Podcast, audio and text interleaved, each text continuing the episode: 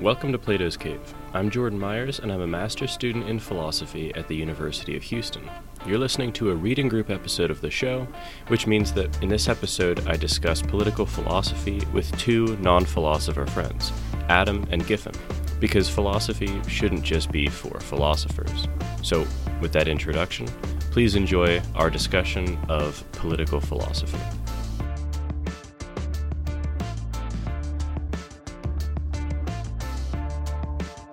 All right. Well, today we're doing a uh, a paper that is an, a chapter of an edited volume. Uh, the edited volume is called Emotions, Imagination, and Moral Reasoning, and it came out in 2012. Which is funny because honestly, in my mind, like I, I peg that as pretty recent, but that's actually a decade ago at this point, which is kind of crazy. Absurd. It is crazy. Like 2012 registers to me as like, okay, this is like a pretty recent paper, but I'm like, um, like kind of. A few years back, I remember it fondly. Yeah. I mean, I guess, I guess, it just like depends like how you frame it, right? Like ten years ago is not too long ago, I suppose. I mean, like it's Obama's presidency still, and yeah. um, still a decade, yeah. It- yeah. I guess if you're like, because we've been reading a lot of papers from the 70s and 80s and stuff. So in that context, it's recent. But, you know. Uh, oh, but the title of the paper is Co Reactive Attitudes and the Making of Moral Community by Victoria McGeer from Princeton. Uh, she's a philosopher at Princeton University. Uh, so. Yeah, this is this is going to be kind of a continuation more of the first episode in the political philosophy series, the one um, by Nils Christie on uh, property as or a conflict as property and restorative justice. That was kind of the grounds for restorative justice, and and that paper is from the 70s, right? If I remember correctly, it was like Yeah, I think I think you're Yeah. right. Yeah. That sounds right. So, okay. Uh, what I'm going to do, I'll, I'll just give kind of like a brief overview of the of the uh, of the chapter because actually this is like a, this is a very hard text to acquire, so I might post a copy somewhere uh, online because I actually had to buy this. I had to rent this ebook and then take Sickening. PDF screenshot. It is disgusting, but um, so okay. So in this in this chapter, McGeer is kind of taking up uh, P.F. Strawson's mantle. So this episode is gonna gonna hang a lot on the previous uh, series that we've done on moral responsibility. So McGeer kind of is is picking up P.F. Strawson's mantle and following it here to its interpersonal and political criminal justice conclusions. So she has a commitment you know she she largely agrees if not wholly agrees with his way of viewing kind of the moral responsibility debate and the role libertarianism plays in that debate and its implications for reactive attitudes now excuse me uh the her her kind of buying of Strawson's commitments there she argues implies a shift in our criminal justice practices away from two alternatives uh, that I'll detail in a second and towards this concept of restorative justice that we talked about in greater detail in, uh, I guess it would be two episodes ago. So she buys, there are these kind of two, two pronged uh, parts of Strawson's thesis that she buys and really motivates her theoretical reasoning. There's the metaphysical non commitment thesis from Strawson, which is the view that uh, indeterminacy or determinism um, via libertarian free will is not actually what's at issue for reactive attitudes. It's much more pragmatic and interpersonal and non theoretical in that way.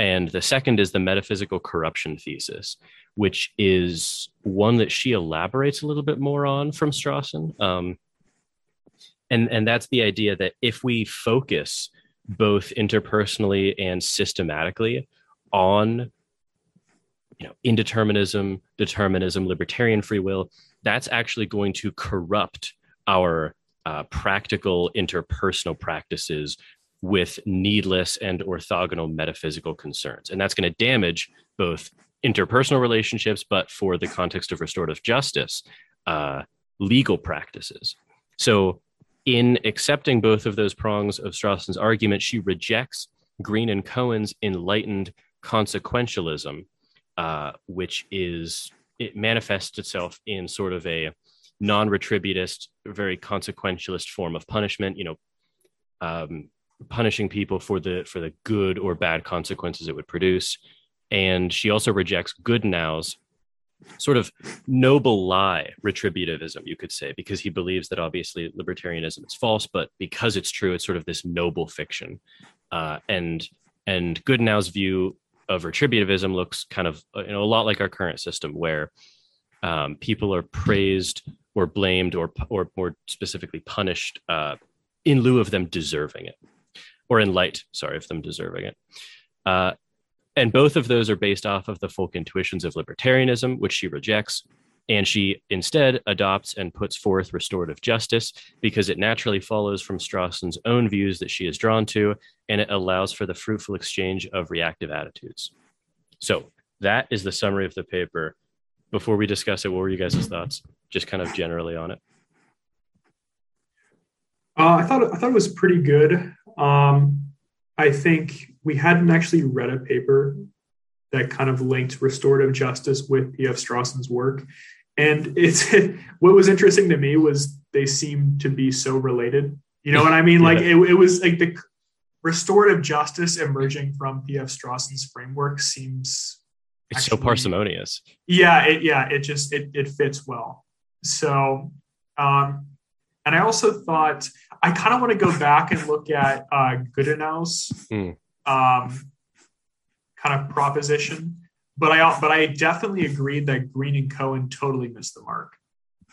Yeah, I there are a lot of really interesting things that I want to discuss with this paper. Um, because I, I, yeah, I really, really liked it, and also it's, it's a, it's like a very easy read. Like it's just it's like a you can just sit down and just kind of enjoy the read and make notes and everything was good. Yeah. One thing one thing that I'm also interested to hear about is um is given I think maybe more from Giffen than from you, but like given our previous conversations about the reactive attitudes, I'm almost curious, Giffen, um, what you think about like a lot of this too, because uh, I guess I'm interested to hear the squaring of you know you you you were sympathetic to the summers paper that we read remember? Um, uh, saying that you can get almost everything with the objective attitude as opposed to the reactive attitudes but then we all i think to varying degrees but we were all pretty sympathetic to the restorative justice idea. So as those topics come up i'm kind of interested to hear your thoughts about that. Yeah for sure. And also just kind of a, as an aside here um, i think mcgeer takes kind of a different line than Summers mm. in, in the sense that I don't think McGeer, I, I, I could have read this incorrectly, but I don't think McGeer concedes any ground on the idea that people could come to adopt the objective stance in all areas. I think McGeer says like that's practically impossible. Yeah, um, yeah. I kind of, I kind of, there were like there were like a few different paragraphs we could go to, but I got the sense that McGeer is like, okay, regardless of what you think of the two attitudes, I like there's there's no practical um, adoption of the objective attitude in all areas. All the she, time. She explicitly agrees with Strawson that it is psychologically impossible. She, yes. Yeah, she quotes yes. from him there. Yes. Yeah. Yes. Yeah. Yeah. So which Summers would say Mm-hmm. Perhaps not. Perhaps it yes. could be possible. And also, McGeer is explicitly sort of leveraging what she takes to be benefits only wrought by the reactive attitudes. That summer says, no, no, no, you know, you can get all of that with the objective attitude without the downsides of the reactive attitude. So I think they would differ strongly there too. Oh, 100%. Like, yeah. um, she, she definitely aligns with um, P.F. Strawson in the sense that okay, like you, I, I think like even explicitly she states that hmm. there are many emotions that are still retained under the objective attitude. Yes. But but you know you know for example you could still have love in the objective attitude, but not all aspects of love. You know so I so there actually are, had a quote because th- this was a really illuminating part of the paper for me. And it and it was it was one of those instances where i i got it before but it didn't explicitly click for me. Um on page 300 um she has this really good quote. She says Reactive attitudes form an important subset of our moral emotions, but even given their rich variety, they do not encompass the entire range of our moral sentiments. For instance, we might feel compassion or pity for those we take to be appropriate targets of moral regard. But the reactive emotions, Strawson mentions gratitude and resentment as exemplary instances, are felt only towards those who we think meet more stringent conditions. Such individuals must be appropriate targets of moral regard to be sure, but they also must be capable of showing moral regard in return. And that is kind of the grounding of her her distinction of co-reactivity which is really mm. like i love that distinction because it's e- i think it's easy to conflate reactive attitudes with any emotion and that's not true yeah. so you could feel um you know like one of those you know those kind of like aid commercials that come on and there's like sad music playing and they show like you know impoverished children and you're like oh you're like it's like brutal to watch you know what i mean because you're feeling like compassion and like I guess like a pity and like an empathy or whatever, right? But none of those are necessarily reactive attitudes because you're not you're not projecting anything with the Strawson calls this I mean this is o- almost like his basic demand with the idea or the or the expectation that they're going to be reactive attitudes shown back to you yeah, yeah. yeah. I, I I enjoy the quote unquote forward thinking approach that she mm. utilizes there, where mm. um, to find a uh, you know a subject fit for moral redress goes beyond just viewing them as a a moral agent, mm. but also with respect to, um, but also in your expectation that they respond with reactive attitudes appropriate to the reactive attitudes that you expressed. Mm-hmm. So yeah, you know, I this is the, the so the reason why I found this paper. This might get cut. I don't know.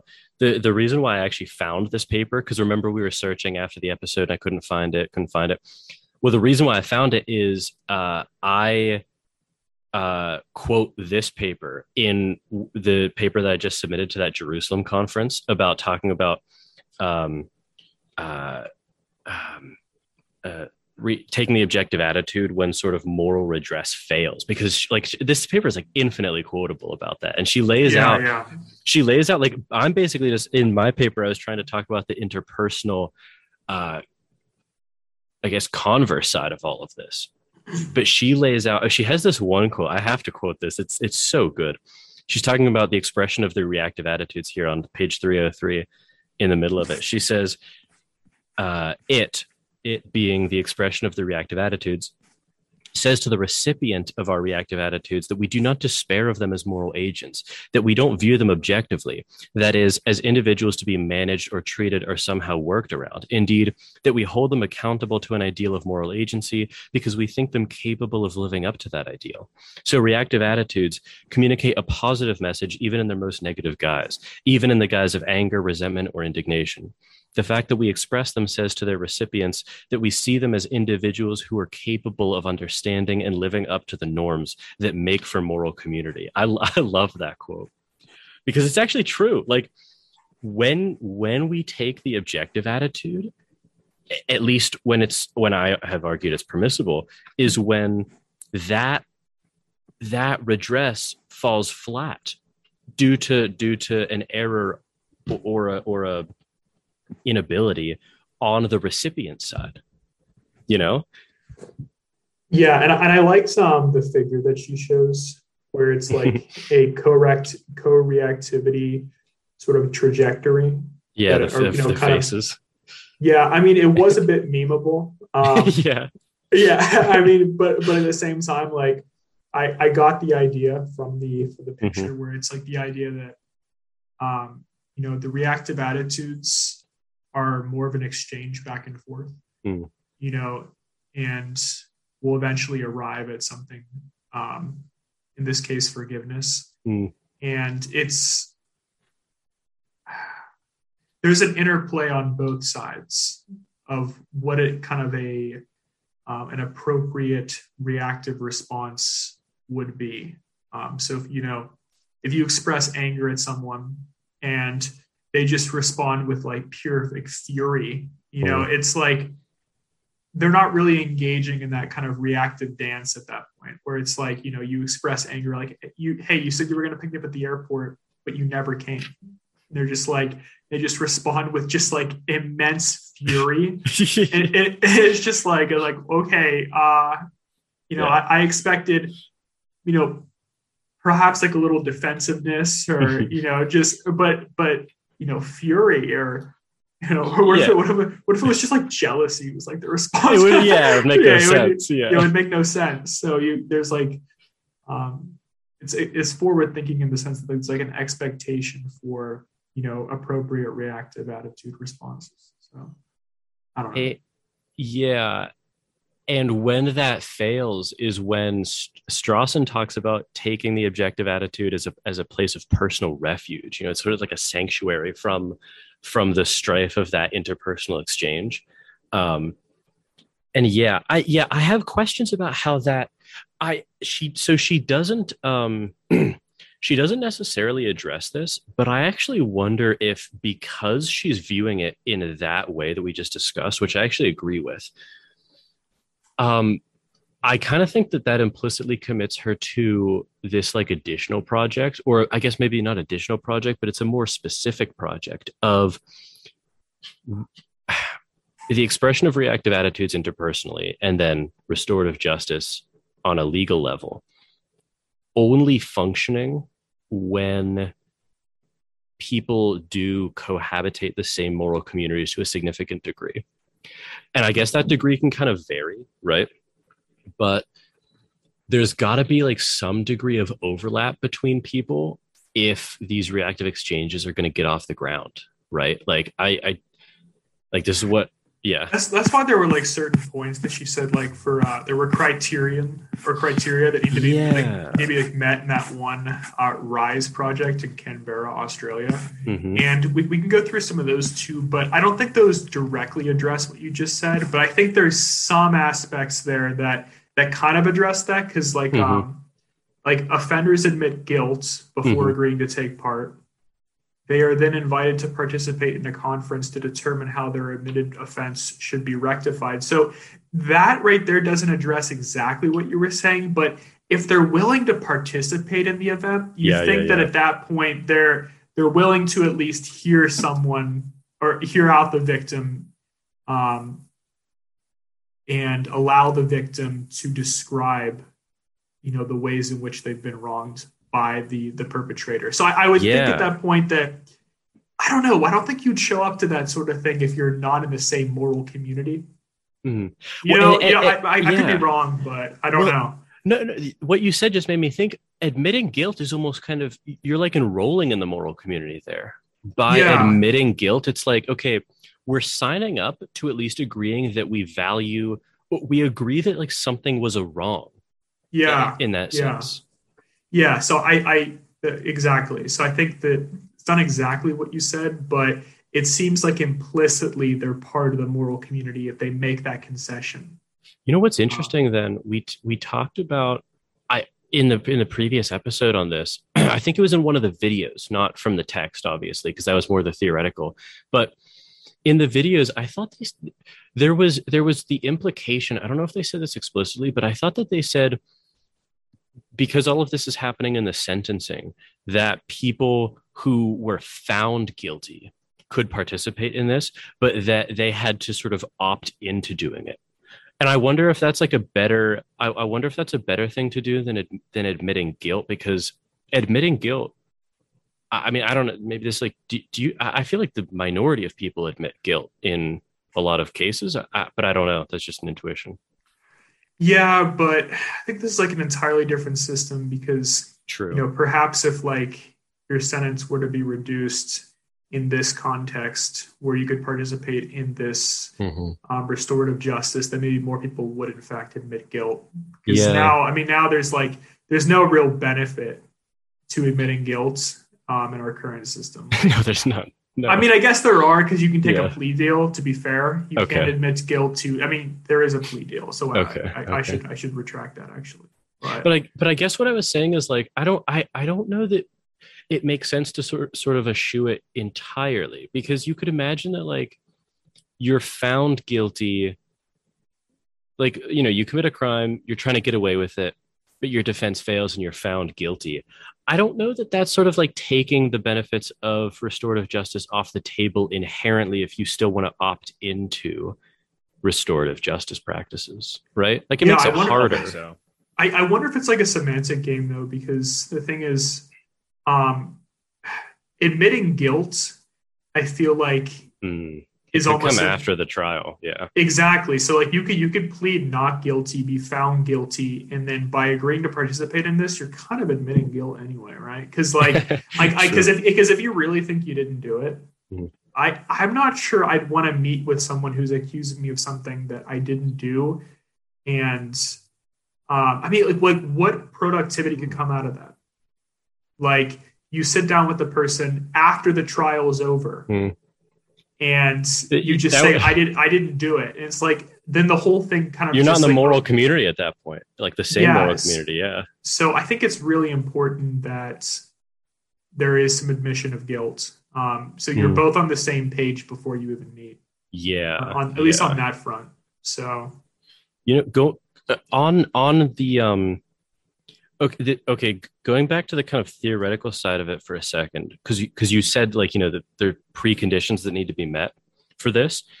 Uh, this was one of the questions that i had. Um on page 303 in the middle of the bottom paragraph uh she she has she says what is more essential is that the recipients of such attitudes understand or can be brought to understand that their behavior has been subjected to normative review, a review that now calls on them to make a normatively fitting response. Right. So there she's kind of talking about the co-reactivity. Excuse me. She's she's sort of talking about the co-reactivity there, right? But this is okay, so this is um where I had a question that is a bit more germane to the previous miniseries, but it's important here, I think. She, so okay, that that sentence seems to imply kind of two preconditions, and she talks about the second one more. She kind of she tables the first one in, in a lot of ways, I think. So it's that that seems to imply one that the person possess the right mental capacities and two they cohabitate the same moral community. That does that seem because if you i feel like if you don't have both of those um these reactive exchanges don't get off the ground right? Like you know if you're kind of dealing with someone who agrees with you on what counts as a right or a wrong but they're unable to really for just any variety of reasons right? Like make it a really clear cut case like they're in a coma. Okay obviously they can't exchange and reactive engage exchanges with you right? Or or they could just be like you know concussed and sort of you know temporarily or or they could have you know schizophrenia or something right? And just be unable to access that side of them right? Okay. That makes me think that actually the this is interesting i wonder if the metaphysical non-commitment thesis I kind of disagree with, but largely agree with the metaphysical corruption thesis. So here's what I okay, so here's let me just figure out what I think for a second. Okay, so the metaphysical non-commitment thesis, remember she's pulling this from Strawson, is that determinism and libertarian free will don't have it they're, they're orthogonal. They're unrelated to practices of reactive and objective attitudes right? Now here's i think there's a little bit of a lack of specificity here because if the metaphysical non-commitment thesis states that the general thesis of determinism being true so we just grant let's just say determinism is true does that have any bearing on our reactive practices? Absolutely not it shouldn't right? Because we talked about this before, but I, I think that indeterminacy would kind of vitiate like the sense of agency paradoxically, because it would just, sure. yeah, you would have no character coherence, like Wolf pointed out, or you would be like a wanton, right? So libertarian free will doesn't actually get you what you're after. It's incoherent. Sure. However, it, I think that if you're gonna if you're gonna endorse the metaphysical non-commitment thesis, you need to be clear that it's either just saying that first thing. I, I just okay. You could summarize the metaphysical um, non-commitment thesis as saying determinism is not relevant to the reactive attitudes. That I disagree with. I, I just I don't I don't know about that because I, I kind of get from this paper that she's saying that through the principle of co-reactivity, mm-hmm. it's it's not something you it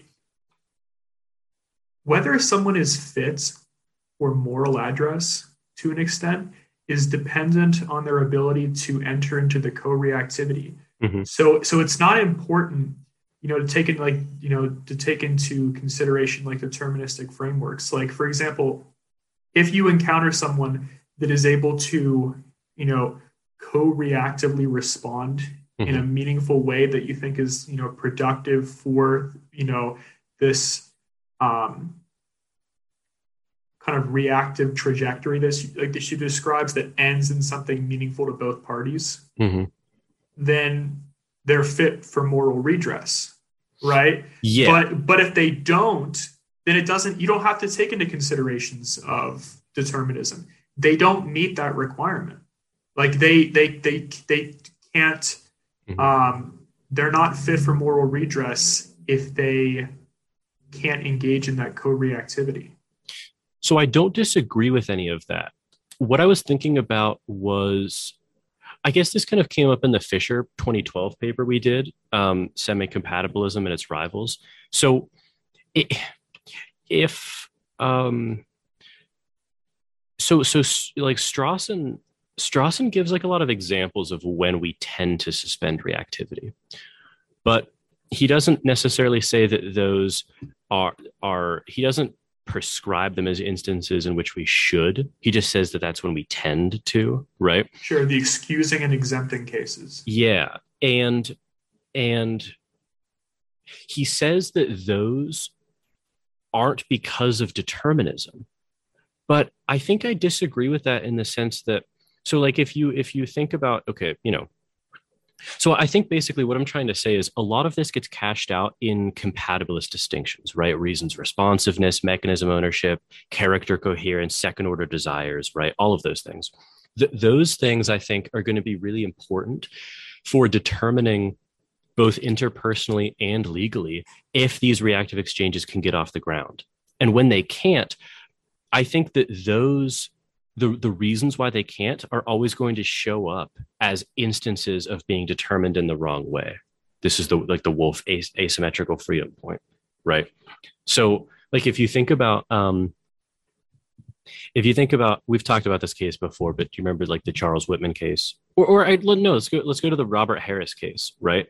Um, he's someone who's not going to be fit for reactive exchanges because he's just so fucked up right? Like he's just beyond the, the pale. He's like outside the moral community.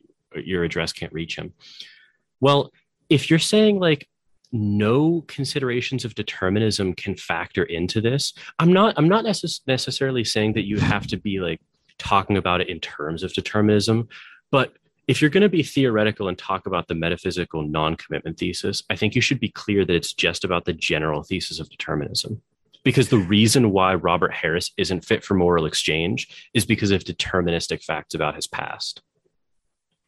Well, it could be because of deterministic facts, but I think like um, you know at the kind of first level of looking at it is that he just can't engage in co-reactivity. Mm-hmm.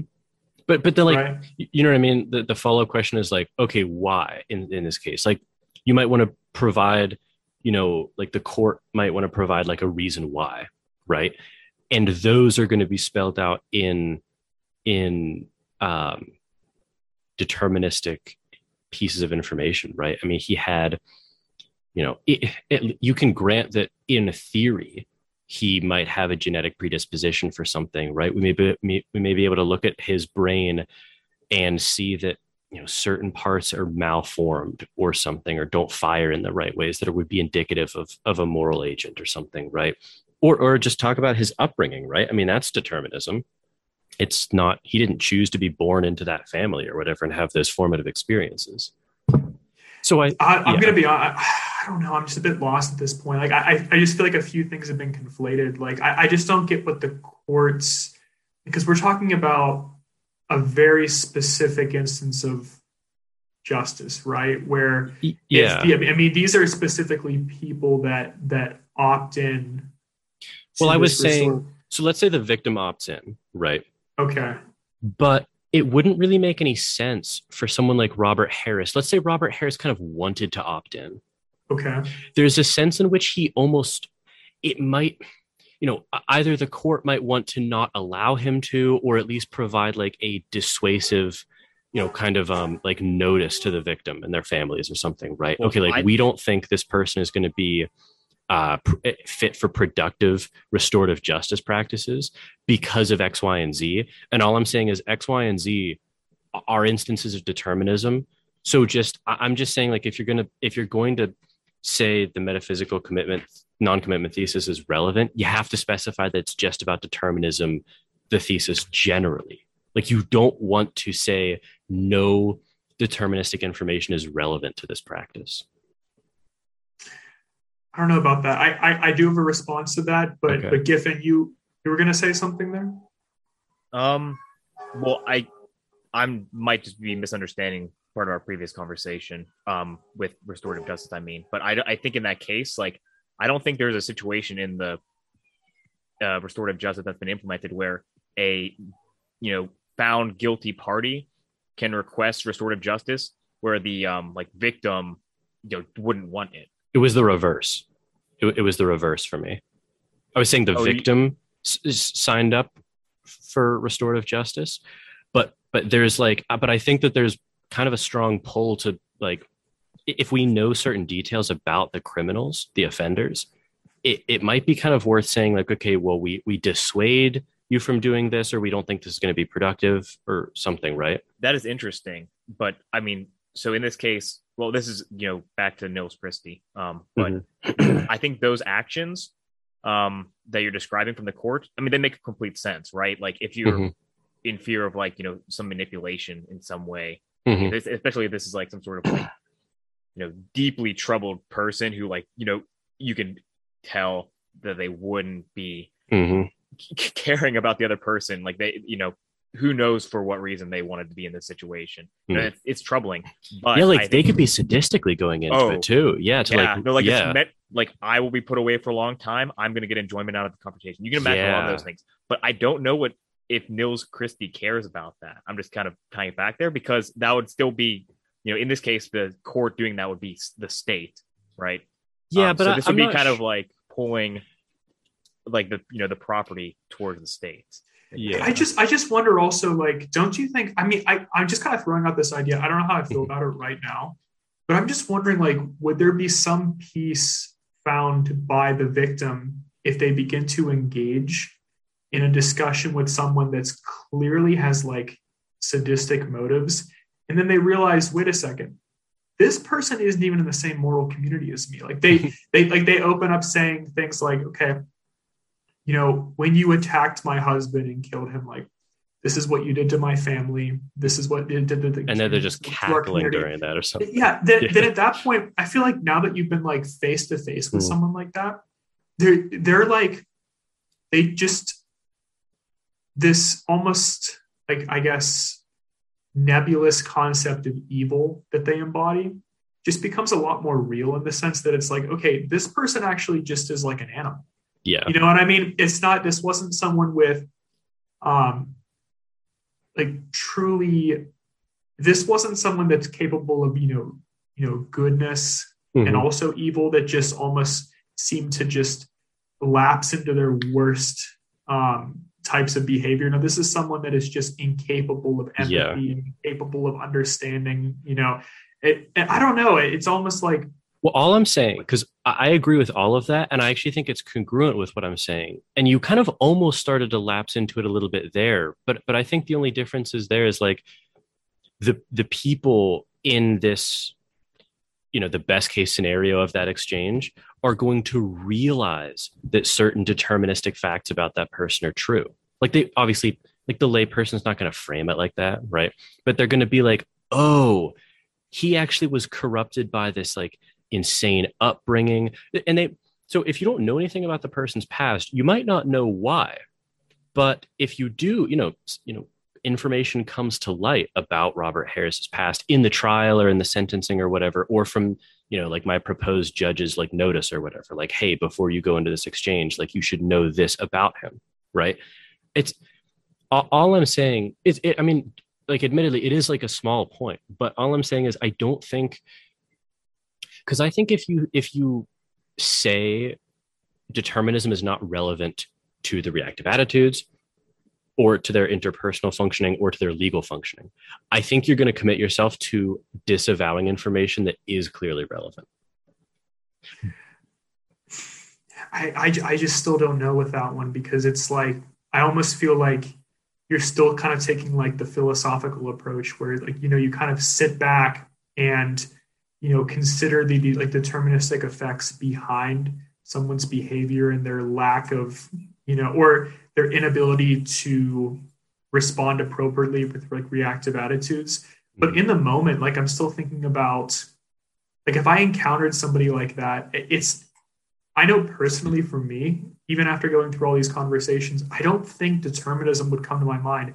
I think i would just realize that they're not someone who's mm-hmm. reacting in a way that is consistent with co-reactivity uh, or co-reactive trajectories that are appropriate. I just I, I it would just be a recognition of that fact mm-hmm. rather than saying, oh, because of determinism, this person is incapable of responding appropriately. It would be mm-hmm.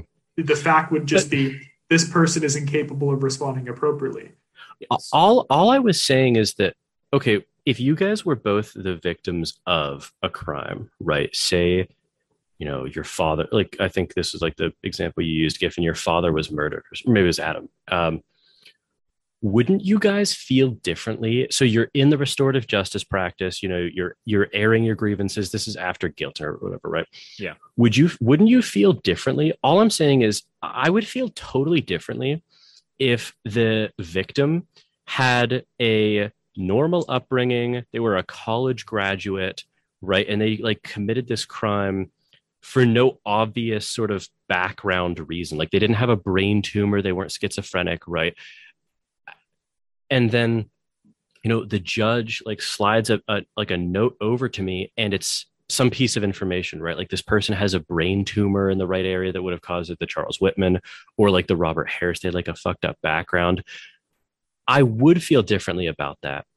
But if the judge slid a piece of paper across the test and it says scientists have just determined that determinism is true it's like okay i i don't you know like obviously i don't care about that all i'm asking is like don't it doesn't that isn't that congruent with both of your guys' psychology as well?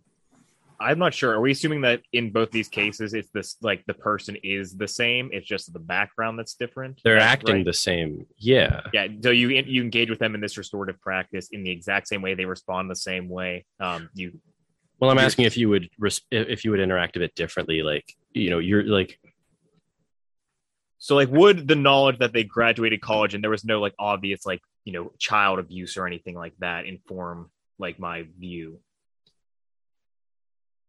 it's it's an interesting question i'm not sure um the reality is i don't know all i'm all i'm saying is that like i don't know I, I, I honestly i thought this was like a smaller point but all i'm saying is that you don't all i'm saying is you want to be clear about what you're saying with the metaphysical non-commitment thesis right like uh, imagine if imagine like I I just think that okay, you know, we're thinking about the theoretical underpinnings of restorative justice, right? Someone says determinism is not relevant at all. Do not bring up determinism. Do not bring up deterministic facts about this. I think that that just impoverishes the view a little bit because it doesn't, there's relevant information, right? That either like the victim should have or the judge should have or you know whoever's overseeing it in the example she gave it was a police officer not a judge whatever so what is the role of that information is this in like the um finding of guilt and the sentencing or just in the conversation you mean like strictly in the conversation Well, let's not talk about the guilt because all of this is supposed to happen afterwards. Right. Because right. I, I, don't want to get caught up in like. Oh yeah, no. You know, I, I just wanted, insanity. I thought you would say that. I just wanted you know to clarify. yeah, yeah. No, it's good. Um, I just I just like wondering like the reverse of that too. Like like like for example, like say say you were encountering someone like that, and in fact they were very capable of engaging in co-reactivity well, Mhm. right? But then the judge slides across the table a piece of paper saying that they've got a tumor that is actually Mhm. playing a role in their higher levels of empathy at this point pushing on their when to amygdala them. or whatever. then yeah, I would be like- like, what's this real person's self like? Almost. You know, like, that's- person's like a god but- holding but up that- like but that's how they're behaving right now though like it's clear Mhm. like they they have they feel a great empathy they feel like they've you know wronged you and they recognize that i mean like i, I think i'd be I, I would just want to have the reactive exchange then after they got the brain tumor removed or something. Like I, it's almost like I, I want to know in that scenario, like, oh my god, like was this was this like okay? Imagine you know, imagine the guy gets the brain tumor removed and he is weeping. He's so remorseful. He can't believe what he's done. He doesn't know what came over him. yeah. Wouldn't your reactivity change there? Well yeah because because the thing Well, is the- like he's he's capable of engaging in the co-reactive attitudes like there's But he was before too. On on your example, okay so it was just they were just different attitudes.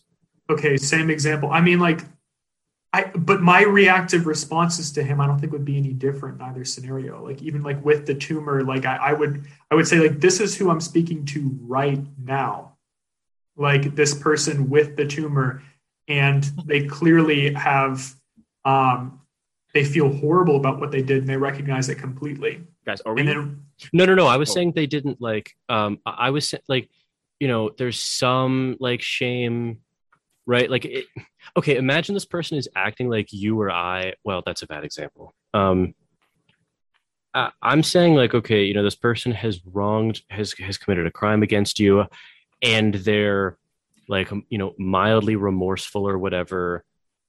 And, and you're like you're you would I, I'm I'm assuming you would be like very angry and and resentful like very reactive in a negative way against them right? Sure, and then you know the judge slides the piece of paper over. He's got a brain tumor. You you your, your actions might change there it might not. Let's say you know two weeks later uh, this is all still in the restorative justice context. He gets the brain tumor removed and he's like he i mean he, you know you're brought back to like the, the courtroom or whatever he's weeping in front of you and saying like I, I can't explain how why i did that I would never do that now. Like, I don't know what came over me. You know, I want to do everything I can to make it up to you, but please understand that like that's not that's not me. What, I, all I'm asking is like, wouldn't your reactive attitudes change a little bit? I'm not saying you would take the objective attitude, even. I'm just saying, Oh, wait, honestly, we have like so many different variables at one time here. I mean, like, yeah, You, wait, you're saying he did he have the tumor whenever he committed the crime? yeah, Okay, so he had the tumor in this case, and um, but you're saying even with the tumor, he was capable of expressing, you know, He- yeah, he- appropriate reactive he would say something like this. He would say something like this. Yeah, I, you know, he's like, I, I understand that I murdered your father for his wallet, it was wrong of me to do so. But all things being equal, like I, I had to do it. Like I, I, you know, I needed to, I needed the money for X or whatever. Uh, and he's like, it was yes, it was wrong, and like I don't expect for your forgiveness or whatever. Right? He's saying all that. Then the brain tumor gets removed, and he he's like, I, I can't even relate to that previous person. Like I, I'm so ashamed of, of like what I did, but it, you know, I, I don't relate to him now. Like I can't imagine doing that at this point. Like, you know, I like, I, I you think know, that that kind of perspective holds even if there is no tumor, just by you know, personal growth over time. well, I'm not sure. yeah, but that, but that's just that. well, I mean, I guess all what I'm saying, is is determinism isn't even relevant, like in the microcosm there. I, I don't All- know. I all I, I I, was saying I, is- I, I don't. I I no. I honestly like. I I don't. I'm not even trying to be just like um. just like I guess stubborn on this point. Like I just don't think your concept is very coherent right now. Because like I really like it just comes down to like I would in that moment recognize him as like a more appropriate agent for moral redress. Like, you know, mm-hmm. it's like I'm not denying that though. I'm saying that the underpinnings of that are going to be cashed out in in like instances of being determined rightly or wrongly. But we, but I think you and I are on the same page there. I, I just okay. think like when it comes to reactive attitudes, the relevant of deter like the relevance of determinism in the moment is is I, isn't actually that important. Like it's just it, it's the agent that I'm interacting with at that moment. So okay, I've got like a I've got a different way to phrase it. Maybe. Well, what was your question, Giffen? Well, I was just wondering if what we were experiencing right now was that like the metaphysical corruption thesis. Like it seemed like Jordan in the examples that we were kind of probing mm-hmm. for like within this the system, um, the fact that there was a bearing of meta like you know the the knowledge the deterministic knowledge had a role for you versus like Adam where he seemed to it didn't have a role. Um, yeah, might be you know you know a moral community splitting phenomenon. I don't think it I'm is. wondering if it was an example of that. I don't think it is because remember, like, I wouldn't phrase it as saying determinism is relevant. It's like specific instances of being determined rightly or wrongly might be relevant. So all I'm okay. Here's here's all I'm saying. Because you're describing excusing cases right now, right? I thought I was ex- describing exempting cases. No, excusing cases would be would be like circumstances in which um, you weren't fit for um, you know, kind of reactivity or reactive attitudes. Like being of, a regular c- citizen in 1930s Germany or something. Or, or like, because like the exempting case is, is if someone's like, you know, severely malformed. You know what I mean? Like they're just yeah. they're they're schizophrenic from, or something. Yeah. Yeah, but like, but you're almost describing something like an extreme an extreme version of okay. Honestly, I had like three hours of sleep last night, mm-hmm. and I, um, you know, didn't mean to say what I said. Yeah. So that, that would be an excusing case, yeah, right? Because yeah, yeah. like so because ordinarily you're yeah yeah yeah yeah it's a more extreme case of that where it's mm-hmm. like frankly I had the tumor, uh, the tumor made me do what I did, and All, here, uh, okay I just have a question. It, we should we should probably move on at this point. All I'm asking is like okay, um, you're setting up a restorative justice program. If the sentencing commission, the governing body of the sentencing, uncovers facts about the case and about the person, uh, such as their upbringing, their their medical condition, information about their brain, etc. That is that that we have good reason to believe is related to their actions. Do you want the victim to, to have that information or not? They can do with it what they want. Hmm. It's the Robert Harris case, right? You uh. discover that about his background. Do you just provide that information to the victim or do you not?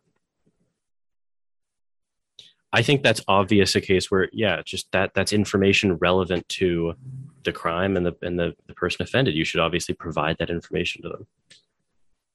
I actually am not sure about that. Yeah, I'm I'm not actually sure. It, it seems like you're hmm. almost actually providing fodder for taking the objective attitude towards someone. You're kind of priming them to. It's like okay, it this this whole exercise is too. But only, but you, but I'm not saying it. I'm only thinking of like the relevant cases, right? So like if you commit a crime today, right? and you don't have a bad upbringing, you don't have a brain tumor, you don't have schizophrenia, whatever, all of these things, there's not going to be that piece of information, right? There's not going to well, be that. I, I guess I guess to be fair though, to be fair, mm-hmm. in, in your previous thing, you you threw in information about the brain as well. So it's if like it's, if it's okay, I should have clarified. So so like so that kind of yeah. Okay okay. Or, or that, if it's not functioning like, properly. Like yes. we, we've we've seen that there's like a you know an array of neurons that fired in this way, and, and, that is obviously not responsible. Not, it's like yeah, okay, well, is, you're no, priming no, no. them to view the person objectively. And, and, and I agree that just the information that the brain did it is not relevant okay. is not relevant at all. So I, that was a, I actually, a misspeak. this is a really good uh, instance because I I'm leaning towards like no, only because I think in this system that is like what the role of the system is is for like the you know victim and the persecutor to discuss you know include things including like whether they were but you might not know that that's the whole point who's is you, like the victim the, the, the offender like if adam commits oh i mean if the court like so you're saying like these are facts that the court would know but the perpetrator would not. You might not. I mean people don't know when they have a brain tumor sometimes. I- well you- i would assume if it came up as relevant then they would be informed. well Like, that's what actual- but that's what i'm asking though. Oh I, is that actually what you're asking? If there is exclusively if there is information that the perpetrator has not.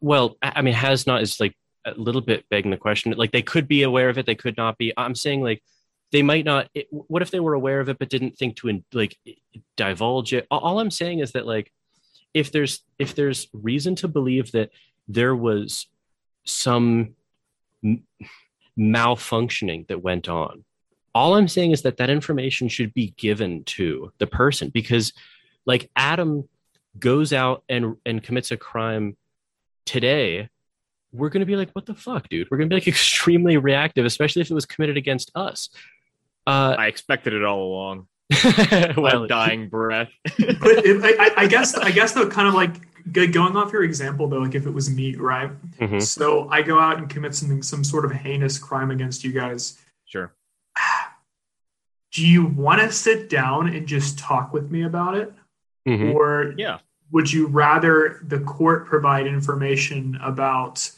you know, it's not of an or it- i don't think it's an or thing though Well, well, no, I think it is an or because it, it's the you guys just sit down and talk with me, or you guys sit down and talk with me with With information. information. yeah yeah yeah yeah You know that that sort of explains you know Be- behavior. here's here's the thing i want the information because in two weeks when they remove the brain tumor i want to talk to you again but if they don't tell me that i might not know right so like if you if you wrong me uh if you if you commit a crime against me and giffen i want to talk to you before and after the surgery i want to understand if your motives changed if you if you feel differently afterwards like i want to know all these things no because it could be sense. valenced either way. And all I'm saying, all I'm saying, you don't have to like slide me a piece of paper, pretend I don't know anything about all this like debate. You don't have to slide me a piece of paper explaining what determinism is and all of these things, right? All I'm saying is like, oh, you you might want to know that we found, you know, we were doing giving him a medical exam. We found a brain tumor in this area of his brain, pressing on these areas or these, you know, individual subsections of the brain, the brain, and it's highly probable that this could affect his emotional reasoning or his uh, ability to have impulse control or something, right? I would be like, oh, geez. Like, I would still talk to him immediately afterwards, and I would want to talk to him again after the surgery. And I think that you're robbing the victim if you don't tell them of that potential second conversation. It could totally change everything, or it could change nothing. I just I sort of I, I oh go go ahead Giffen. yeah here's what i'll say i think i got a couple statements to make then so i think First, Um, you're wrong. first i am i'm betrayed no um first i think nils christie would actually disagree with you i do not think he would say it's the state's role to engage with that even if it's minor okay, I, I don't really. uh, I'm Well, well, sorry, I didn't mean to I- yeah, I just, no, no, no. But what do you like? Because I'm not not sure I necessarily care what Christie thinks, like in practice. You know what I mean? right no so that was just the first thing um just because you know that was the first conversation we had I also Um, don't think I don't know if I would agree with that or not. Okay. That would be interesting but yeah i'll move on to the second point um Wait, wait, I- real quickly, just uh, just for my own edification. Don't Yeah. don't you think he could actually say like no? Because then you're leaving it up to the state to like withhold information. Wouldn't I, I think that he might say like no? All of the relevant information. It's not up to the state to determine like what the victim knows and what they don't, right? Because like presumably, if the investigating parties found information about the crime, like I don't know, you know, he wrote some like there, like, there's like diary entries about it or whatever, and those are relevant. Like it's not the state's, it's not the state's position to say like, well, you know, we determined you don't need to know about the diary entries or whatever. that is interesting um, I, I think guess, would be in the I guess it opposite. depends on your under because this is like the sec. This does um, pertain to the second point. Is this is the situation we're talking about is only one about like asymmetric information, right? Whether it's between like the state and like you know either of the parties. Mhm. Um, so in in the situation where like both parties at least could have access to the information, whether or not they grasp it is another thing. Mhm. Um, I think then like it's not the state's role to like say, hey, um, by the way, even though you already you know possibly privy to this information specifically this may change your perspective right like here's information that may or you know wink should change your perspective. I don't Well, think the state should That's that's putting a little top spin on it. it is. No i no, I, I get it. But but like i think again i'm i actually am still following Nils a little bit in that Mhm. i think he would say that like that state enroll like this that role that the state would play in there would you know in some small way be a little bit of a nod toward you know. I think that that's I think that that's spinning it in sort of the opposite direction in the sense that like okay it seems it seems kind of it seems like Christie would agree at least prima facie that the state shouldn't and this is I would agree with him on this like in determining the the guilt or something the state it's not the state's uh place to re- rena- redact or or provide information about it's like oh we found him as guilty because of x y and z. Like the victim should know that right? Yeah. Well then i don't under what's the sharp distinction between like all of that information and also you know okay we're in a restorative justice concept. Here's all of the information about the details of the crime. And here's you know what we think is relevant information about his upbringing or something right? And it like because uh, again we have to remember that for the majority of people it's not going to be relevant right? Like they didn't have a brain tumor they didn't have you know a really fucked up upbringing or something but it's like oh in these cases it is. And and that might change your reactive attitudes from like I- I could, I could, I mean, I'm just, I'm thinking myself here, like, I actually would want to talk to the person, like, about their upbringing in that case and be like, right. yeah, No, I understand I- that. I- like the I question is more about like I'm having a hard time imagining a situation, I guess specifically where like the perpetrator was not aware of a thing, the state was, and Oh. the victim also isn't. Whenever the sentencing has already occurred, a brain tumor. but like how would the perpetrator not be made aware of that in the you know fact finding or the Well, it wouldn't necessarily determine, um, it, it wouldn't be relevant to the level of guilt, right? So, right, whether or not they perpetrated? so, you know, I, I just, I just, I, thi- I think like where when would the state learn this? That's what I'm like trying to say. Like if, if the perpetrator doesn't know and it's not relevant to the fact finding or the guilting, like okay, well, that's a different, that's, that's, that's a different, all I'm saying is that, like, that information should be made, eh, eh, that, that should be open access information then. That's all I'm saying. And all I'm, honestly, this is like a smaller point than it, all I'm saying is that if you say, I support the metaphysical, excuse me, non commitment thesis, sure. And by the metaphysical non commitment thesis, I mean to say that no deterministic information can be relevant to the proceedings. Then I think that you're, you're theoretically entailing an exclusion of information that is relevant. That's all I'm saying. It was honestly like a more, it was a smaller point than.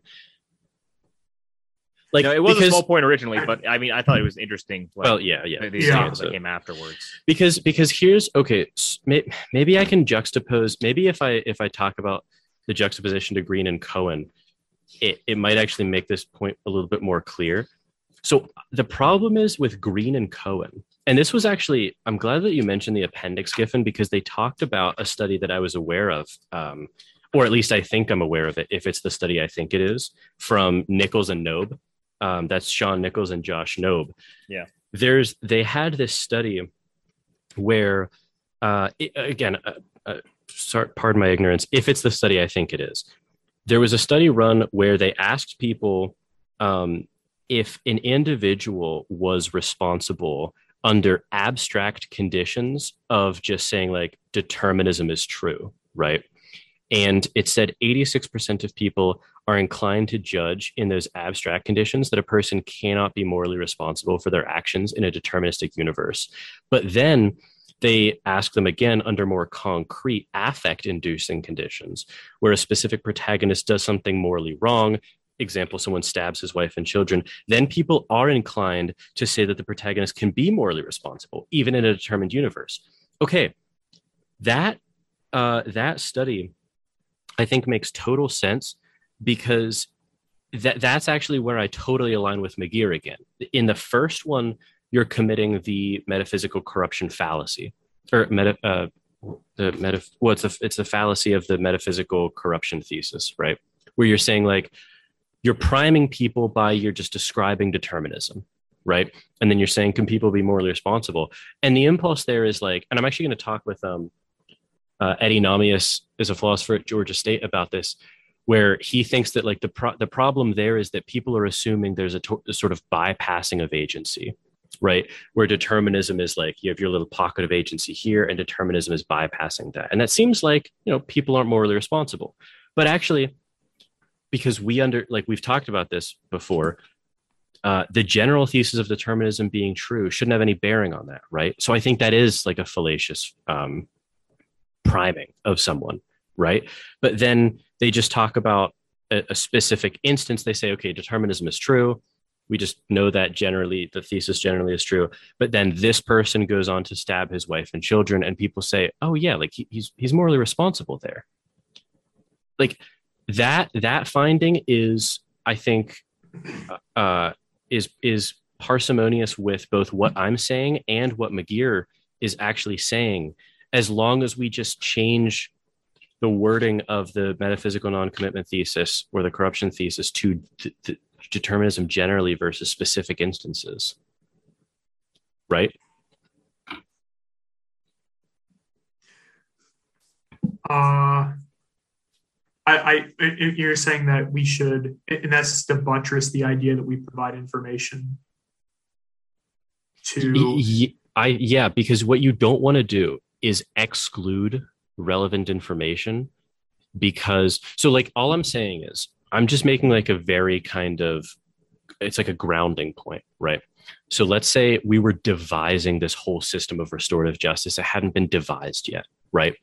And in our kind of foundation principles was we we sign up for this principle called the metaphysical non-commitment thesis. And when we spell that out that says uh, one of two things. The first is that generally the thesis of determinism it just that's not relevant here. That the determinism is true. I sign on the dotted line for that. If there's a different statement and it says um, both the previous is true general thesis is true and also that no deterministic information is relevant to what happens here because it's exchanges of reactive attitudes i would not agree with that because i think that when you say that, deterministic information upbringing, like a, a brain tumor. yeah, things yeah. that could reasonably. So I think I, I think I I see it now. Um, if I so McGeer, yeah, so that that those pieces of information would not be deterministic in the way that McGeer is describing determinism, right? Those could be like maybe causal might be a good word, or like no, probabilistically think, causal. I like, think it is because I think she actually makes the mistake of saying the first thing, aligning with Strawson, totally reasonable. And I actually agree with that the, the general thesis of determinism is not relevant. But I yeah. think that she then conflates that. Or, or, no, no, she doesn't conflate it. She says that that's true. Yeah. But then she doesn't say anything that, pre- well, I don't know. Does she say anything that precludes the general instances coming up? I don't, I didn't think that she said that. So you're, you're open to bringing information that could erode the potential reactive attitudes between individuals, like the perpetrator and the victim. Yes, if it's relevant. If it's relevant. So I so guess what you don't want to do. Hang on, hang on, okay, hang, yeah. on, hang on. Because like I, I just I'm not exactly sure what you're going for here. Because like you brought up like okay, you said say there was a tumor in the perpetrator's brain mm-hmm. that what that was not known by the perpetrator but known by the court. Mm-hmm then the court should provide that information to the victim to allow the victim to kind of incorporate that into their view of the situation. If right if there's good reason to believe that that affected the mental capacities of the person at the time of the crime or now.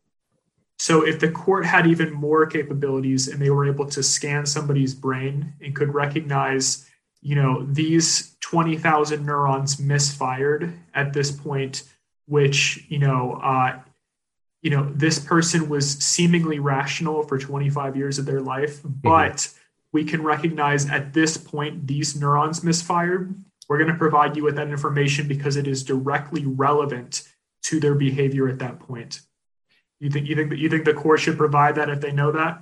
Not if it is if it is uh, a well functioning part of the brain, not if it's like a healthy part of the brain. So what I don't want to do, I think I think you're you're getting at a concern that is not what I want to sign up for.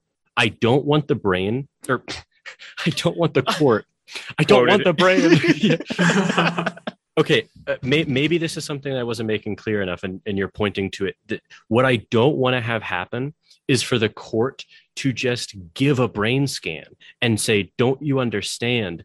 These neurons fired at this time, causing the person to do that. Because obviously, we've talked about this, there's going to be, because presumably we don't have souls, right? Like everything is going to come down to the brain. So, what I don't want to do is have the courts just give information that, like I said, is not is not wrong, uh, uh, is not relevant, and sort of a, a malfunction or no simple like, descriptions of what happened at yeah, a defined level. Yeah, like I mean, you know, my wording can be better here, but it's like no yeah, obvious, it's, it's no clear, difficult. no clear and obvious uh, malfunction or disease or or something. Yeah, it's like we happen to do a brain scan, and it seems like this is basically just providing information about how the brain works for the person. exactly. And, yeah. and, and Eddie Nahmias like has he he like said somewhere you know when normal people because because people aren't like thinking about this at the level at which i'm saying it needs to be thought about for these cases right? Like when you see these like you know the the new york times has like some when you meditate it actually changes your brain. And it's like okay you know obviously like the finding would be if it didn't change your brain yeah. right? Like that changes your brain. That is where i think greene and cohen can go wrong right? In, and, and that was the first part of the Nichols and Knobe's study, right? Where they just say that determinism is true generally. That's like saying, did you know it was the brain? Well, like, yeah, of course it's the brain. Um, but if, uh, but if you, you know, if you, we have information that is like, oh, wow, it was actually, we have good reason to believe that it was this brain tumor, or this person had schizophrenia, or you know, X, whatever it is. This person had like the most fuck, you know, Robert Harris, like the most fucked up childhood you could imagine, right? I'm not even saying that. I, I, I really wouldn't want to say that it's the court's position to say whether that is something that should modify the victim's reactive attitudes in certain ways or not. All I'm saying is like that is information I don't think the court should withhold. Yeah, I still don't know about that. I I, st- I still actually just see your examples there as like higher level manifestations of obvious examples of things that could like you know affect someone's exam you know behavior. Like mm-hmm. okay it, it was the tumor. Fair enough. That that played a role in this bad behavior. But you know what if you know like the, the court has in fact determined that you know this person like took a few of like these vitamins that were actually laced that morning with some sort of uh you know additional chemical that contributed to you know their yeah. behavior that day. It's like i actually would want to know that. Yeah so the, but the point is that you could you could parse it so that you could actually figure out all the factors that played a role no not necessarily oh okay. I think i understand our disagreement then. I don't think that that's true in the sense that not all information would be valid because it would have to go wrong in some sense right? So you just said he took pills that were laced or whatever right?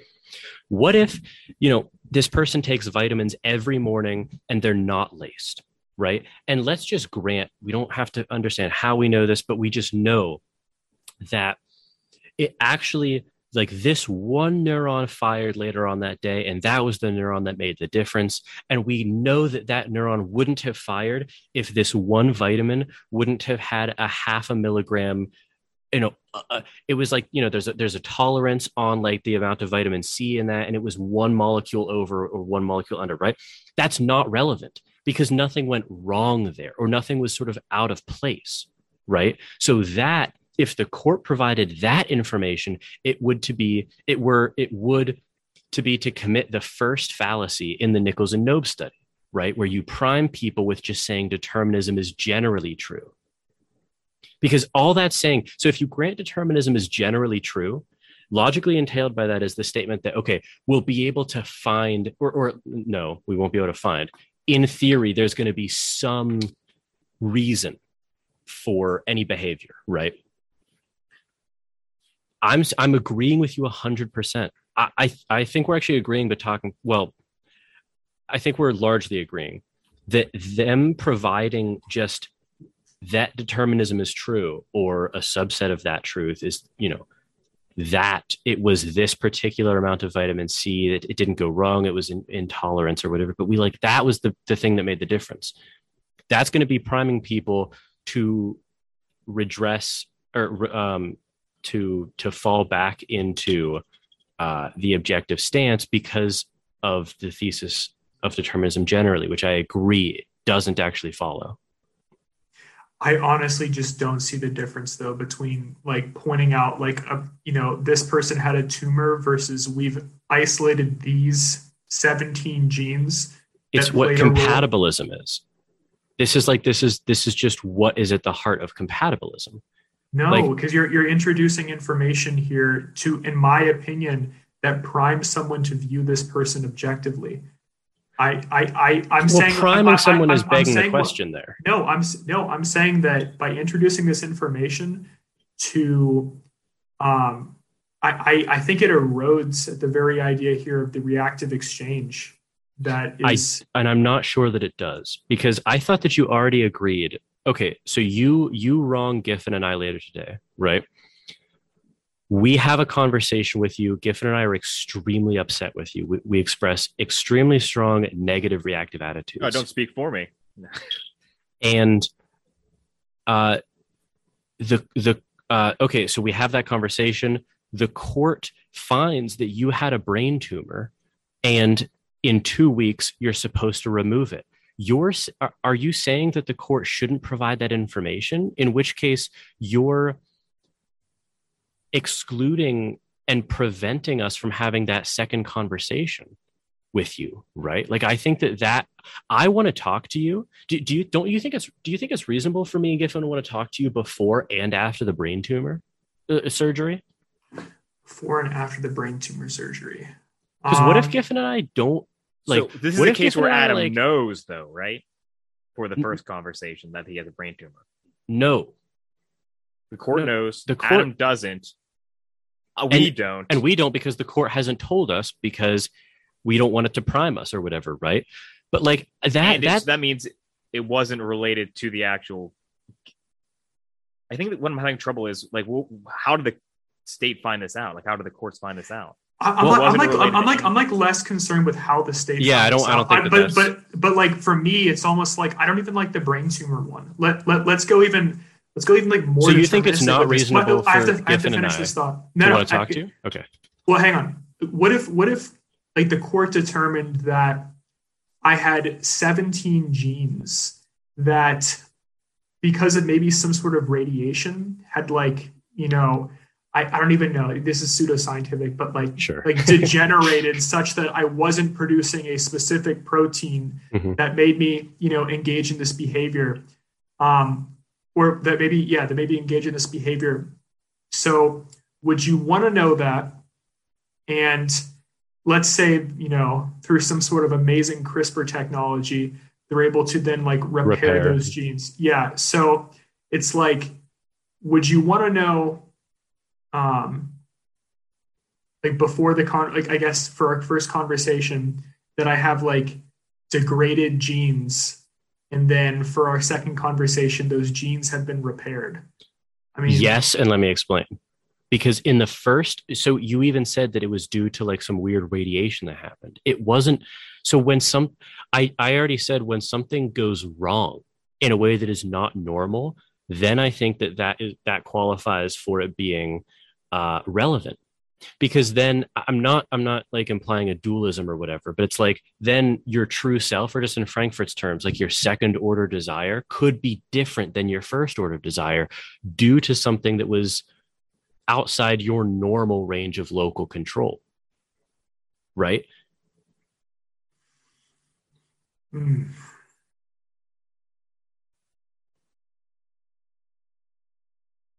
So you want to know of all excusing cases? You know, like, excusing but, cases in in in the cases where yes, something is abnormally wrong, because again, you've you've made this case like crystal clear. We don't want to prime people by just giving them specific instances of determinism that are totally normal. Like everyone is going to have a deterministic story about them, right?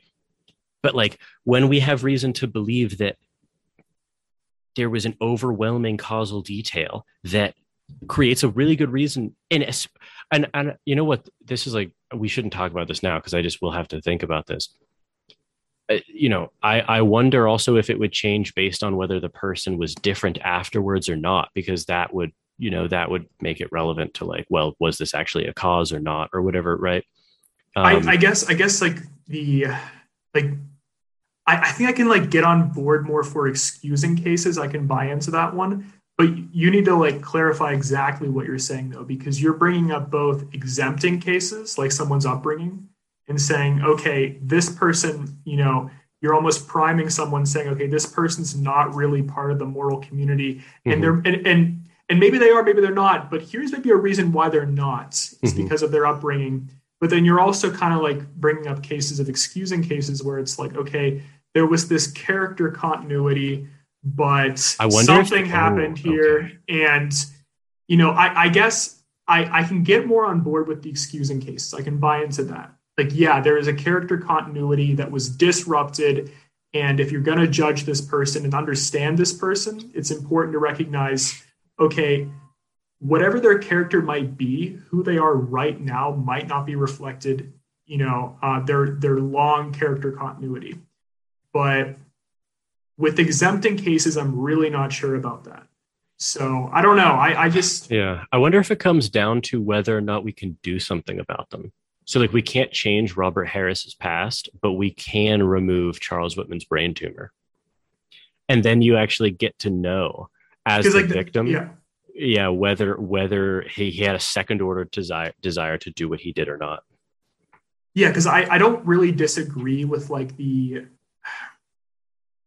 the premise that like okay if we can in fact like you know correct your genes you know and because mm-hmm. of something wrong that had happened sort of recently and there was a character discontinuity there yes you'd want to know you know which version of me you're talking to mm-hmm. right mm-hmm. but upbringing i don't know about that one i don't know yeah i think i'm still on the side of if it's an obviously heinous case like robert harris's then that's not information the court should withhold but I think we should. I think we should move on because we've talked about this for a, a, while. I mean, that is the you know that's the majority of the second part, but I do I don't know. I do think there's I think there I think that there's more cuz like again, I don't I we do this I think we do this sometimes a lot is I don't want it to sound like I'm actually disagreeing with the entire um like paper because we talked about a small area of disagreement more.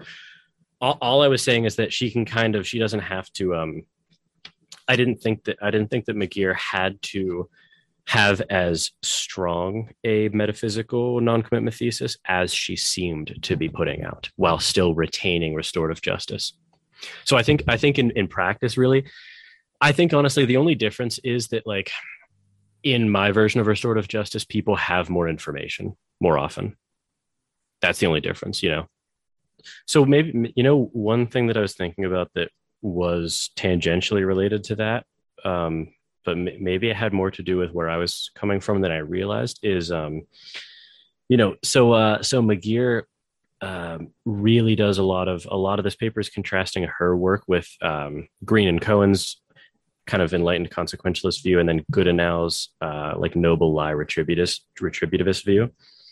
Um, eh, what did, what did she say? So, so yeah, so she says about Goodenough. She says Goodenough regards it as a useful fiction, uh, the commitment to libertarian free will, playing a criti- playing a strategic role in regulating human interactions. Like, I, to be honest, this is where this is, I guess, where like a lot of my grounding came because I, I disagree with because both Greene and Cohen and Goodenough think that the folk conception is libertarian free will, and that you know th- then then from there they do different things with it, right? You know, Greene and Cohen want to disavow it, and Goodenough wants to sort of use it as the noble lie, right? I I just thought it was I think it's kind of misguided to think that the reactive attitudes yeah it's like the rea- the reactive attitudes clearly don't have anything to do with libertarian free will or not in the sense that they're how we relate to each other. Do you know what i mean? So it's like um so so to call them a, like a useful fiction is kind of misguided in the sense that like they're not a fiction like whether or not libertarian free will is true or not you know yeah because like they make the uh like the faulty assumption that reactive attitudes are based on the assumption of libertarian free will. Yeah. Which is which is not true. Or well so what i what i'm actually even wondering is i wonder if there's if that is psychologically true but for for folk people but there's no reason to believe that that's like that that's theoretically true or like logically entailed right because yeah, I, yeah, yeah, no, I, I agree with that. Yeah, because because I actually do think this is an area that I disagreed with McGeer and agreed with Greene and Cohen and Goodenough is I, I actually do think that the folk intuition or like the the lay belief is libertarian free will. Like I think people do actually have a sense that you could have done otherwise. Yeah, I I think I brought this up actually in like one of our previous mini series, but I yeah um, just wanted to so I made a note of that, and that's one something I was curious if you guys agree with that aspect or not. Mm. Um, but also, um, I'm I am curious to see if that you know if that folk conception is true, kind of universally for humans, or if it's culturally dependent. Yeah, that might also good, have bearing on yeah. like you know if we bring it back to restorative justice, it may you know bear on that. You know the system. Yeah. Um, implemented. That's a good question, actually, because I know because I told you guys I, I, had read that book by Tamler Sommers about honor, uh, and and restorative justice was a chapter in there. He has like he has talked about actually um, there are cultures in which you're held responsible. Not only they sort of like double down where you can be held responsible for things that not only you couldn't have done otherwise, but you don't even have to do them like in some cultures you know so you can be you can be held responsible for crimes committed by your family Mm, you know? Yeah. Um, and so, you know, you got to think like if you can hold people, you, would have to think in those cultures where if you, if it's not seen as wrong to hold someone responsible for something their family does, surely the ability to, to do otherwise isn't necessarily relevant. It can't be. Yeah. Yeah. Good, good, good observation, actually. Yeah. Well, it, you know, it, it obviously logically can't be, but people's beliefs yeah. don't always cohere with what's logically entailed. Of course, yeah. But you would think, I mean, I would have to predict that the ability to to do otherwise wouldn't be a focal point of those cultures for sure. You would have to think. Yeah. Yeah. Yeah. Yeah, like I, I, that's that why gets introduced into the culture, and it's just the societal collapse at that point. Yeah, everything just changes. I wonder. I just thought of this right now. Do you think that it's actually I wonder if this is inconsistent on McGeer's point to say that. So, so she wrote about that Nichols and Knobe study, right? So, in in when people are told about the the general thesis of determinism, and then they rescind moral responsibility, that does imply that they're at least implicitly libertarians, right? Because you know libertarians and, and hard determinists are both incompatibilists in the sense that they think determinism is incompatible with free will and, and responsibility, but then they just disagree on whether determinism is true or not. Right. Yeah, I know. So it's like, so, you know, that's why I just don't know if like, I just don't necessarily care a lot about lay people's intuitions here. You know, when you say here, like, what exactly do you mean? Well, on the con on the concept of like what we kind of want to do uh, with restorative justice. Like, you know, because I think so. Yeah. So the that study you're mentioning that was only in the appendix, right? Yes. Uh, which yes. and the appendix was specifically. I mean, I only was about the non-commitment thesis. Yeah. Um. Well. Uh, about the non-commitment, it was about the the metaphysical corruption. Oh, I'm sorry. I'm sorry. Yeah. Uh, I mean, non corruption. Yep, yep. You're okay, right. I Yep. skimmed it because I didn't know if we were, you know, going to have it as required or not. So I may have been mistaken there, but yeah. So it's about the corruption. I I'm curious. So you said that like, did you say? I'm sorry. Can you repeat your claim about Mc, uh, McGeer here? Um, is there you thought she had a contradiction? Like there was a contradiction in her thinking? Yeah, based on, because like these two things. well, I don't know. I'm just I was just thinking about it for a second. So she so McGeer acknowledges the first part of the Nichols and Knobe study is descriptively true, right? It obviously doesn't logically follow, but um that's descriptively true. But then she said Then she said that she doesn't agree that the folk conception is one of Yeah, that's right. That does Or- or- seem to, you know, butt heads. Yeah. Did, did she She, she, gets around ex- it in a weird way, I think, though. Um, because if, if within the con, this is within the context of the metaphysical corruption. So she's basically saying, um, like this knowledge suggests that. So, like the Nichols and Knobe study suggests that the medical metaphysical corruption thesis is true, right? uh yeah, yeah. So it does bear a role. So I, I think her, like, It's psychologically true at least, yeah. yeah, right. Yeah. Um, so it- that does seem like a contradiction, but I think she gets around it simply by saying like, well, everyone in the you know the moral community I'm imagining, you know, doesn't have this, you know, hmm poisoning, the, the knowledge or the any knowledge of you know metaphysical Yeah. bearing.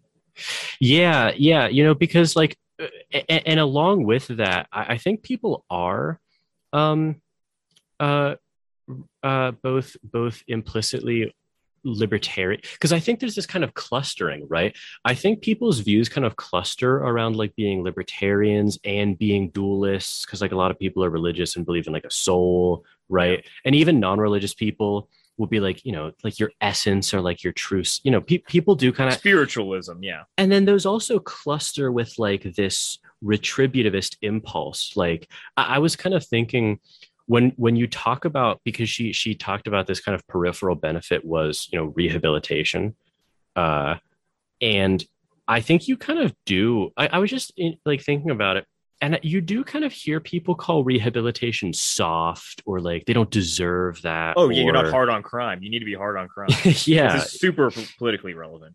yeah it's oh yeah it's extremely politically relevant Decades and decades and decades fighting crime and losing. You know what? You know what it might come down to. You know what? It, you know what it is. Okay, so we've talked about this a little bit. Oh, we talked about this in, in the Greene and Cohen. Y- You guys, you guys, you know, you made the connection that that was the paper we were talking about. The Greene and Cohen 2004 was the paper we talked about previously.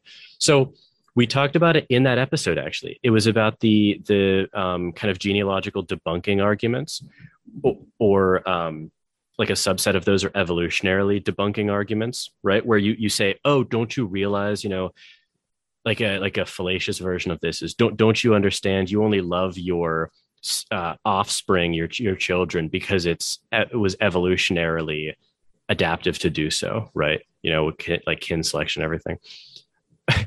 that should only debunk your view if your view of love can't involve evolutionary history or something Right. right right Yeah. so that has to do with this where the so the metaphysical corruption thesis is a problem but it's only a problem because people have the wrong view in the first place i think right so when you offer the general thesis of determinism and it undercuts people's willingness to hold responsible uh, via the reactive attitudes because that's a big asterisk but via the reactive attitudes that only works because people were wrong in the first place. Like they have this clustering of like the soul and could have done otherwise and indeterminacy, yeah right? so so it i think it is tr- like so for Mc- McGeer then maybe we would agree with this um you know metaphysical free will has no bearing but people's perception Yes. actually does have an enormous bearing yes, and it's only because people are kind of dumb. Like in conclusion well, you know, like if, assuming that we actually like I won't cut that, but, but it's i won't cut it I'm saying it's dumb to think that people have libertarian like souls, you know, like contra causal. And I should have, you know, like I should have actually a, an agent causal libertarian on because I, I, honestly don't understand how that view is even coherent, let alone plausible. Right. But yeah. like, but okay. Yeah, and then and then even distance, like because obviously a philosopher who ascribes to an agent causal libertarian free will is going to have a way more sophisticated view of that than just the lay person who thinks we're all walking around with like little homunculi that can like do otherwise, you know? Of course. It's not bad that we talked about we talked about because it is really kind of the theoretical underpinnings of the of the practice, which is good. Um uh, yeah, is there anything else that we didn't touch that was something that you guys wanted to kind of uh hit on before we ended? Let me peek through real quick. Yeah, the, the main comment that I or a question that I had was like the faux conception because I thought that mm-hmm. was going to be a contentious point. Yeah, um, yeah. Not necessarily between us, but between us and the author. Because um, because I I actually think McGeer is dead on about everything, actually everything besides those two small points that we just incidentally talked about for the whole like for well not the whole time but the majority of the time because they're they're interesting to talk about you know yeah but but I'm saying this for myself and for you guys and the listeners. Like I don't, you know, when we do that thing, when we do that thing where we talk about one microcosm, and then it sounds like I'm against the view, I'm actually not. Yeah. No, I mean, I th- we did just kind of. Hmm. Err. Otherwise, we kind of would have just been. We would have just agreed, discussing, yeah. yeah, yeah, like basically saying what it was, agreeing yeah. either with like the point or you know with the yeah, yeah. coherence of the point. You know, one last thing that I thought was interesting is that to I actually think Greene and Cohen, this is interesting. I wonder what Greene and Cohen think about this response to them, because if they're being good consequentialists, they should actually be in favor of this view. You know, because like as soon as you grant, as soon as you grant her like perfect point that the re- the reactive attitudes following Strawson is how we relate to each other. Um, like i actually thought this was one of her best points that she didn't talk about a lot. You know she, she said that you know um, talking about greene and cohen's view you know we might be able to kind of exist in that purely consequentialist state for some times but then she asks but at what psychic cost to individuals in the society? I thought that that was actually one of her best points that could have been developed a little bit more because like as soon as you grant that the reactive attitudes are how we relate to each other and that that's a consequentialist good you know people relating to each other in more productive ways then if you're greene and cohen on like a purely consequentialist basis you could get this view off the ground you know hmm. maybe they might they might debate the um productivity of you know. Well, but remember, she even drops that citation about how this reduces recidivism rates. It increases victim and offender satisfaction in the prof in the in the. Uh, um, oh, um, well, like the current implementation of of the restorative uh, justice, justice, Yeah. Oh yeah, yeah, no. If we're talking about just that, that then yeah, they have they would have to grapple with that consequentialism, unless they're evil consequentialists and their values are askew evil consequentialists. yeah, like I, I value highly that we get you know poor consequences.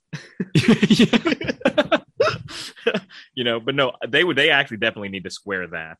Um, yeah, I thought you were talking about like you know her framework of correct reactivity specifically, but no, it, they they must they must address yeah like um the restorative justice approach. Yeah, Adam, you seem dissatisfied. Is there anything that we that you want to talk about still that we haven't? Um, no, I just I, I guess I'm I don't know. I I'm happy with where the conversation went, but I guess I'm a little I feel like this paper was let me think about this. It addressed like theoretical aspects to moral responsibility, but I thought there were also practical aspects of how this could be implemented that I thought the hmm. conversations we had it's not that it wasn't good, but I didn't I didn't I didn't think it was like necessarily fair with regard to just the practical implementation yeah. of restorative yeah. justice. Like I think because like I guess I was just um it just things like, you know, identifying a brain tumor that, you know, someone wouldn't know, but then you know, you're going to have one conversation with this person, but with the brain tumor in, then you take it out, then you have another conversation with the person. Like, I don't know. It just a lot of this seemed like it seemed like we had moved away from like the theme mm. of the practical sides. Yeah. Yeah. yeah and, well, and, I guess I, I, I don't know. The reality know. is if we're going to be reading like political philosophy, we're probably going to be, you know, getting more of that. We would probably have to find something in political science that touched on, you know, um, restorative justice broadly to if we want to address some of those, you know, practical claims. You know what I mean? Like and well, I, I think, think Adam was. I, I, think Adam was. Well, correct me if I'm wrong, but I, I, think there were even things just like internal to this paper that I agree. I wish we would have had a little bit more time to talk about. Um, like, like there, there's there are questions of like you know what what I started talking about. I mean, it's kind of interesting to think about what you do when someone doesn't seem to exist in the in the same moral community right? Like bracket all of those the, the concerns we talked about previously. Like, i wonder what do you do with them at that yeah, point? those like, are like they... implied questions in the reading not explicit yeah right? yeah, yeah, no there, there's there's actually a lot of those. Um yeah. because you know it, it'll really depend you know it's interesting to ask even like what would greene and cohen you know suggest as consequential yeah. when they're not in the same community some dark some dark thought no, yeah, it is, yeah. It's actually important too because I had a couple like thoughts that would you know be beyond, you know, if it would be a reaction to like some implications in this paper, yeah. not, nothing explicit, but about yeah. like the implementation of distributive justice, um, and like you know examples of it that might butt against our notion that it would be consequentially good. Things yeah. Like all right. Well, Adam, I know you got to go. Maybe we maybe we should do like a little. Maybe we should do like a tiny little addendum or something to this sure. at, at some point later, if you if you guys want yeah. to or not, because I, I do I agree. I think there were actually more questions um, than we got to, but instead of an addendum, maybe just a follow up, like paper. I mean, like a full. Yeah, I'd have to find. Um, I have to find something. I just don't know the state of like this literature specifically. You know. Um, what was this paper? What year? 2012. Okay, so there's enough space for a little bit of. Yeah, I'd have to look at like who has cited it and such. Yeah, we don't have to do it as an immediate follow up like we did mm-hmm. this one for the yeah. Nova Christie. Yeah. Okay. All right. Anyway. Well, I, I I like the episode still. Um, we'll see what happens with the follow up, but uh, I hope everyone listening enjoyed it and uh, and tune in next time. Well, I hope you enjoyed that episode of Plato's Cave. Um, I always enjoy discussing topics with uh, with these two guys. So, if you want to um, support the show in any way, you can do so simply by sharing it. Uh, I'm hoping to get this show out to more people, uh, and so if you want to share it on Twitter or social media, that would really help me. Uh, you can also rate it on Apple Podcasts.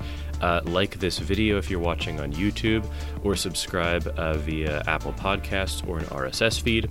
Uh, you can also discuss it on your own show and link back uh, to my website, or you can connect me uh, with recommended guests or topics to cover. Uh, you can get in contact with me at Plato's Cave Podcast at gmail.com. Follow me on Twitter at Jordan underscore C underscore Myers, and I now have a website for my philosophy endeavors at jordanmyers.org. If you want to know a little bit more about me and my fellow co hosts, um, as I said in the introduction, I'm a master's student in philosophy at the University of Houston. I did my undergrad at the University of Pittsburgh, where I studied mechanical engineering and philosophy. And now that I'm back at school, I'm hoping to more closely study uh, moral responsibility, free will, ethics, epistemology, and moral psychology. Those are topics that I was uh, introduced to and got really interested in in my undergrad work.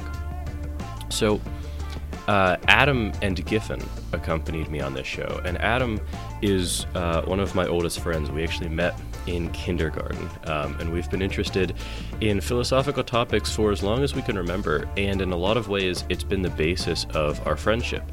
Uh, Adam studied chemistry and biology at Cornell, and he is currently working at a law firm. Um, and he's especially interested in moral responsibility as well, but also law, religion, and free will. Uh, Giffen is also one of my oldest friends, and uh, we've been friends since elementary school as well. Um, Giffen studied biology and economics at RPI, and now he works in human health research.